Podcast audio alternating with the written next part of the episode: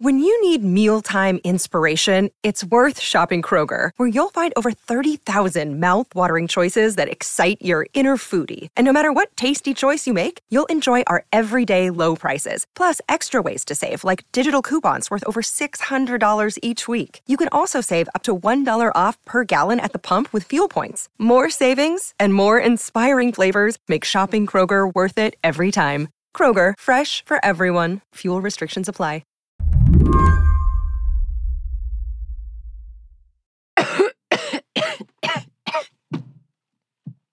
Ugh. Jeez. Um, hi, it's Lizzie. This is a little audio I recorded of myself on Monday, June 27th, when I had COVID. At that point, I'd been sick for two weeks. And because I have an autoimmune disease, I went on the antiviral drug Paxlovid just after I tested positive. Here's some more tape. I felt probably significantly better after being on it for one, two, three, probably probably three days, four days. Um, when I took a test, a home test, I was still positive, but only had a very faint line. And then that, um, when I went off the Paxlovid, the five day course, um, I started feeling sicker again. Um, and my fever, which has never been high, came back just a little bit. Um, and then I started testing strongly positive.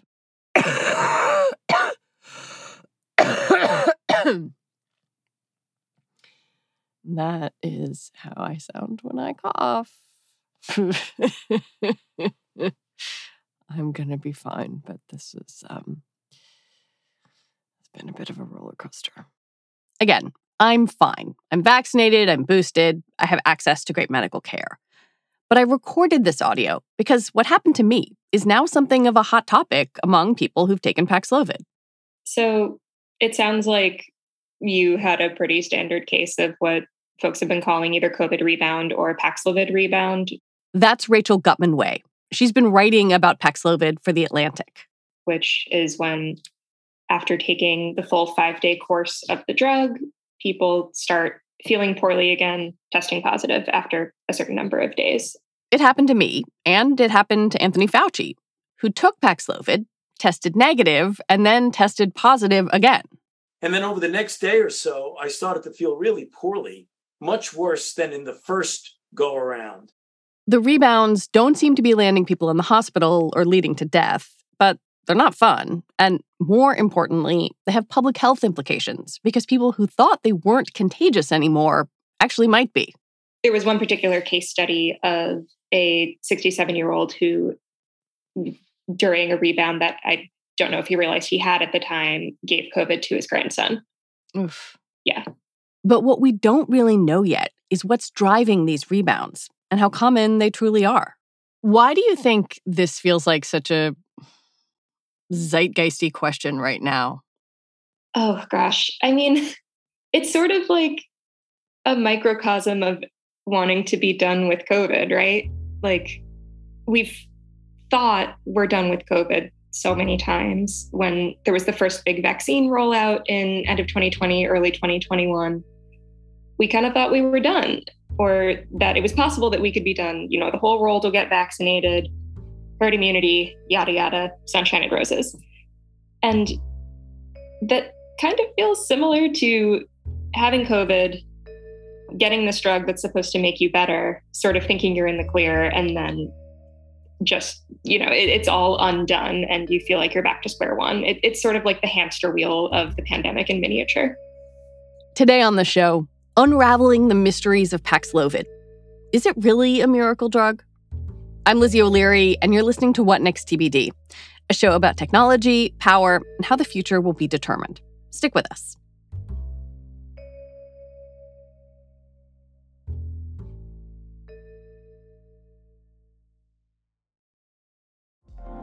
Apple Card is the perfect cashback rewards credit card. You earn up to 3% daily cash on every purchase every day. That's 3% on your favorite products at Apple, 2% on all other Apple Card with Apple Pay purchases, and 1% on anything you buy with your titanium Apple Card or virtual card number. Visit apple.co slash card calculator to see how much you can earn. Apple Card issued by Goldman Sachs Bank, USA, Salt Lake City branch. Subject to credit approval. Terms apply. In December of 2021, the Food and Drug Administration granted Pfizer an emergency use authorization for Paxlovid. The US government placed an order for millions of courses of treatment, and pretty quickly, the drug was met with resounding praise. It was called a monster breakthrough, miraculous, the biggest advance in the pandemic since the vaccines. These pills are going to dramatically decrease, decrease hospitalizations and deaths from COVID 19. They're a game changer. And what garnered the headlines and praise were some pretty amazing numbers from Pfizer's clinical trial about how well the drug worked to keep people out of the hospital and keep them from dying. So there were two main sort of sections of the clinical trial. Number one was in unvaccinated people who had some kind of risk factor for severe COVID. That's the high risk group. So the high risk portion in unvaccinated people found an 89% reduction in risk of hospitalization and death. Like it was great. That's stunning. It's fantastic. It's really, really important that that population can be protected because they're at the highest risk of going to the hospital, having severe complications, possibly dying from COVID. And, you know, there are still 300 people or so dying a day from COVID. And presumably, some of them are not vaccinated and have you know, these sort of risk factors. So protecting them is super important. But there was another part of the trial, what's called the standard risk trial. That was made up of people who were either vaccinated and had a risk factor or were unvaccinated but had a standard risk.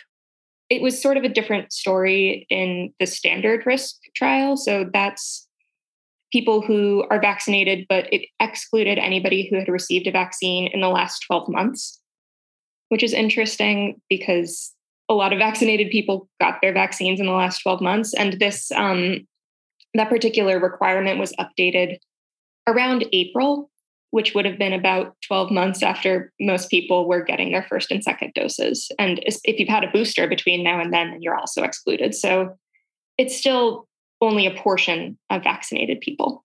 Um, and also those people who are unvaccinated but don't have risk factors they didn't really find any significant effects of the drug on preventing hospitalization, ICU admissions, or death. They found trends pointing in the right way, but they weren't statistically significant. Um, they also didn't find any benefit in terms of having symptoms for a shorter amount of time, symptom alleviation, any of that. So it's not as clear from the standard risk data what exactly Paxlovid has to offer for vaccinated people. How much data exists on, a vaccinated person or, or a vaccinated and boosted person taking Paxlovid and, and what kind of efficacy the drug has for them? There was an Israeli study about a month and a half ago that looked at both vaccinated and unvaccinated people, um, and it was crucially done during the Omicron era. So, another important thing about the high risk trial is that it was conducted pretty much completely in the Delta era. Hmm. So some of the difference, you know, the daylight between the amazing results in the high risk trial and the not as great results in the standard risk trial could also have something to do with the variant. But this Israeli study basically found that people over 65, whether they're vaccinated or not, got a ton of benefit from Paxlovid, and people under 65 got virtually none, regardless of their vaccination status now that we are in this scenario where people can get it and get it for free because the US government has purchased a lot, um, who is supposed to be prescribed Paxlovid right now? I think that is a little bit confusing to people. Yeah, and it's confusing to doctors too. There was an announcement that pharmacists can prescribe it too. So there are even more people who can prescribe it and still not a ton of clarity about who exactly it's supposed to be going to. Um, the emergency use authorization from the FDA is fairly broad. It's basically if you're over 12 and you have COVID and it's been five days or fewer since your symptoms started, and you have a risk factor, then you can have it. Um, and I mean, the the risk factor word language has been pretty broad since the beginning of COVID for lots of good reasons. Um, in order to get people vaccines when they needed it, in order to get them all sorts of other resources. But at the same time, you could have a perfectly healthy 15 year old with mild asthma be eligible for Paxlovid. How widespread is its use? Since it was authorized in December and as of June 26th, which is the most recent HHS data that's available, um, more than 1.8 million Americans have taken it. So it's a lot. While Paxlovid clearly has benefits, there are still a lot of unknowns about it, including why it can cause a weird side effect known as Paxlovid mouth. People have described it as bitter, sour, metallic. Um, one person described it to me like if you mixed grapefruit juice and soap together, somebody said it tastes like burnt grapefruit. It, it doesn't sound good. Pfizer said that that was happening in five or six percent of people, but almost everybody I spoke to for the article about Paxlovid mouth said, no way. like it's happening to way, way, way more people. Um, and I spoke to a couple of dozen people just in my reporting um, on Paxlovid, and every single one had Paxlovid mouth. Then there is the issue of rebound. I think it might be helpful to define what we're talking about when we say rebound. How would you describe it? I would say that rebound is if you have taken Paxlovid, you've finished your course, your symptoms have abated, you test negative, and then within a few days, you get a reversal. So you test positive again, your symptoms come back. That feels pretty similar to what happened to me, although I never tested negative. I only had like a tiny little faint line. Right. Rebound feels like a significant thing to talk about, though, because it makes me wonder whether there's any data on, on if the treatment is extending the course of the infectious period, or, or if you had this moment where you tested negative and you started socializing, or you felt I'm in the clear, and then you go out and and infect people, it feels like a very thorny question, not just for individuals, but for public health. Absolutely. And that's uh, what you were talking about the scenario in which people think they're in the clear and then go out and infect other people is one of the reasons why it's really important to find out exactly how widespread Paxlovid rebound is. I mean, if it's really only happening in a few percent of people, then maybe it is okay to tell people, you know what? If you finish your course, it's been 10 days since the start of your symptoms, like you're free. But you know, if 10 or 20% of people are getting rebound, we might want to issue different guidance. Pfizer has said that it's seen a rebound rate of about 2% of patients who take Paxlovid. But as the drug is more widely adopted, patient experiences seem like they might tell a different story. I mean, part of the problem with the Pfizer data is that all we have is a number.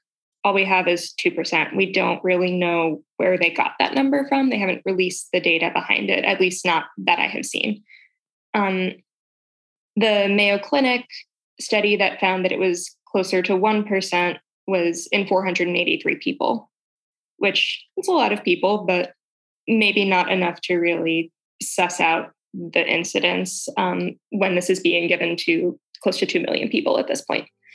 People I spoke to said that this would be the kind of thing that it would be good to study within a hospital system. So to just track everybody that a particular system prescribes Paxlovid to and then see what happens. And there are certainly people who are doing that, but there just haven't been results yet. When we come back, what are the stakes for society if Paxlovid isn't as good as we thought?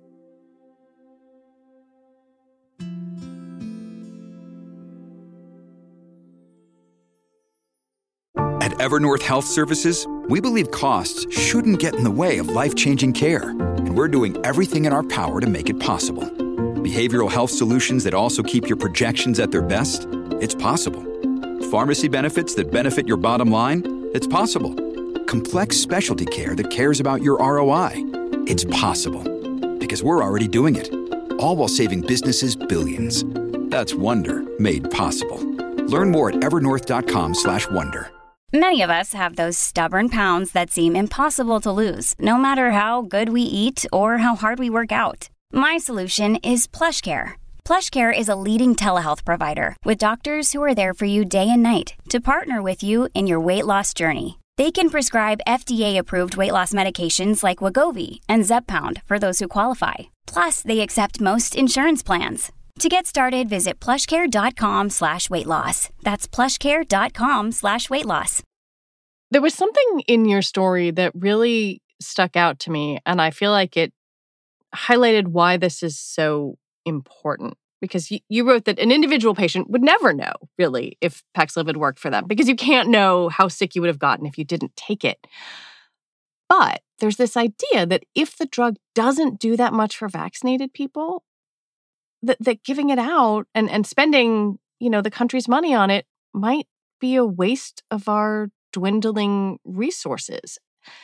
And it makes me wonder how do we know if we're spending our money and energy well as a country in kind of the, the arsenal of our tools to fight COVID? This is a question that goes way beyond Paxlovid. It's something that we've been struggling with basically the whole pandemic. America's tendency to sort of focus on one thing and run mm-hmm. with it. And so we could say that we're in an era of, you know, Paxlovid is the thing now. We've tried vaccines, we've given up on masks, we've given up on vaccine mandates, we vaccinated some people. Let's just throw Paxlovid at everybody, put all our eggs in that basket. And as far as exactly how much money we should be spending on it or whether it's a waste, I think that's more of a public health slash political judgment call.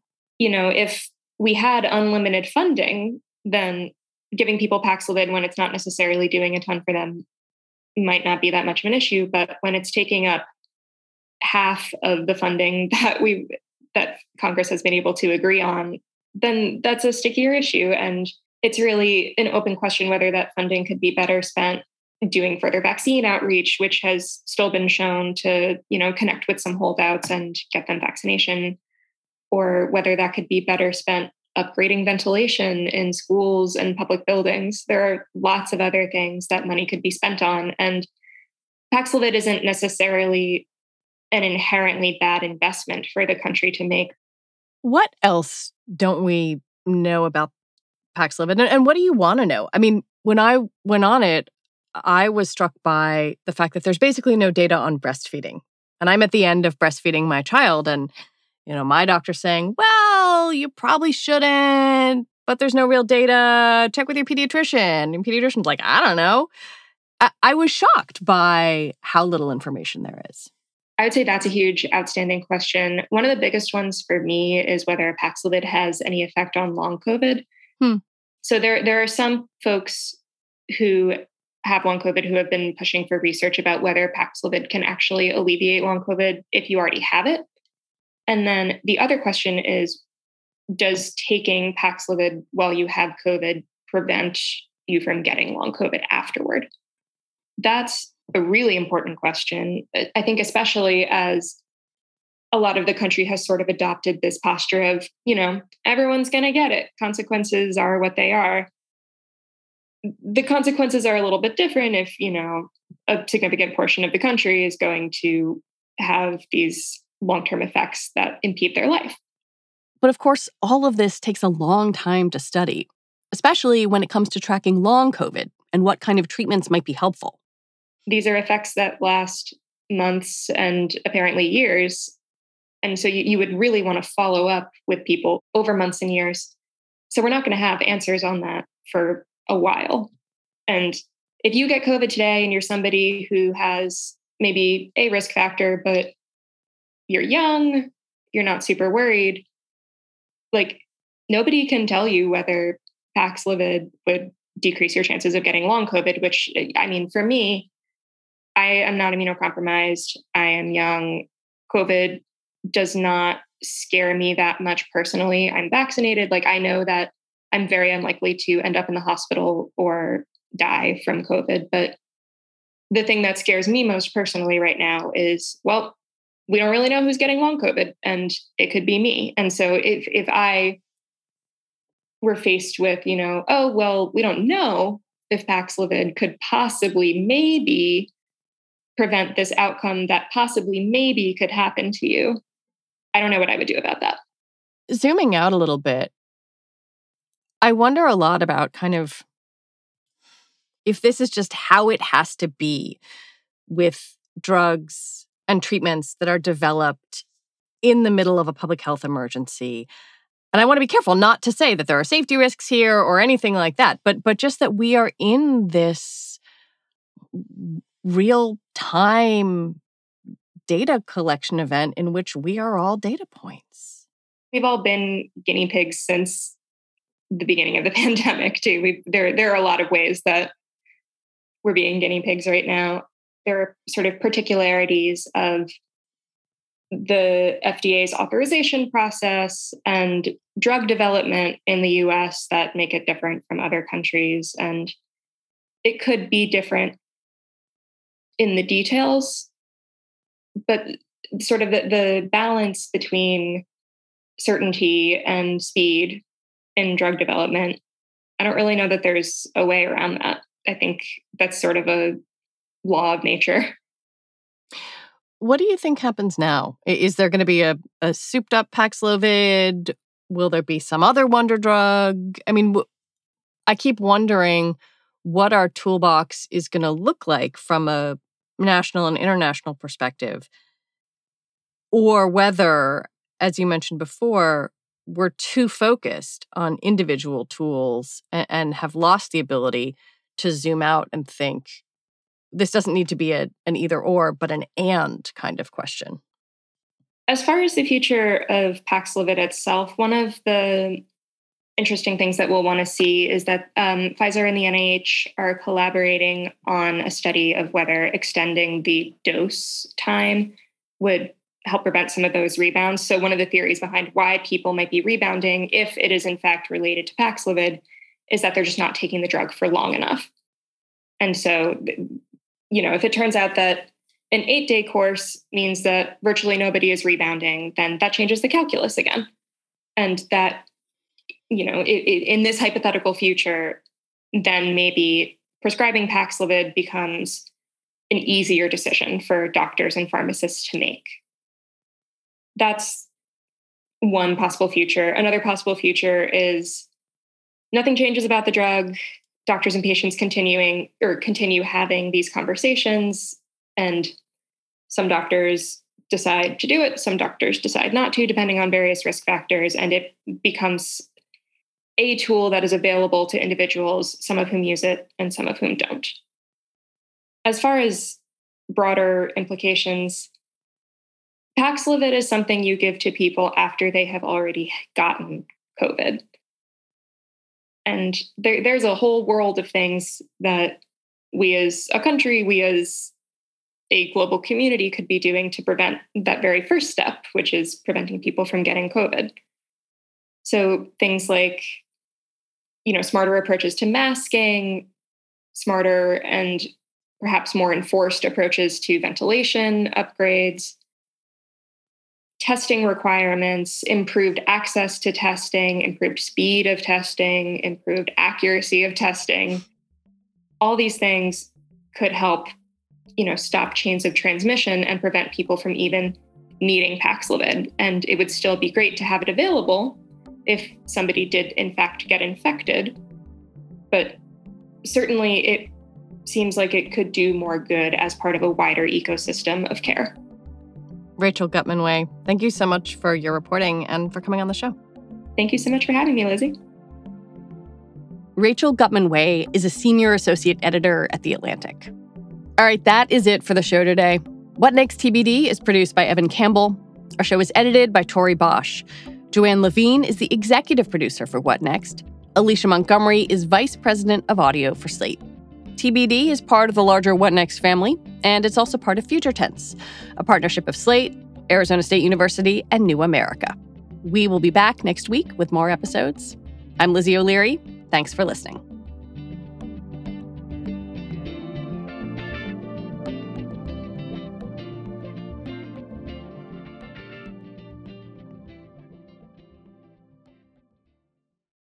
Lucky Land slots, you can get lucky just about anywhere. Dearly beloved, we are gathered here today to. Has anyone seen the bride and groom?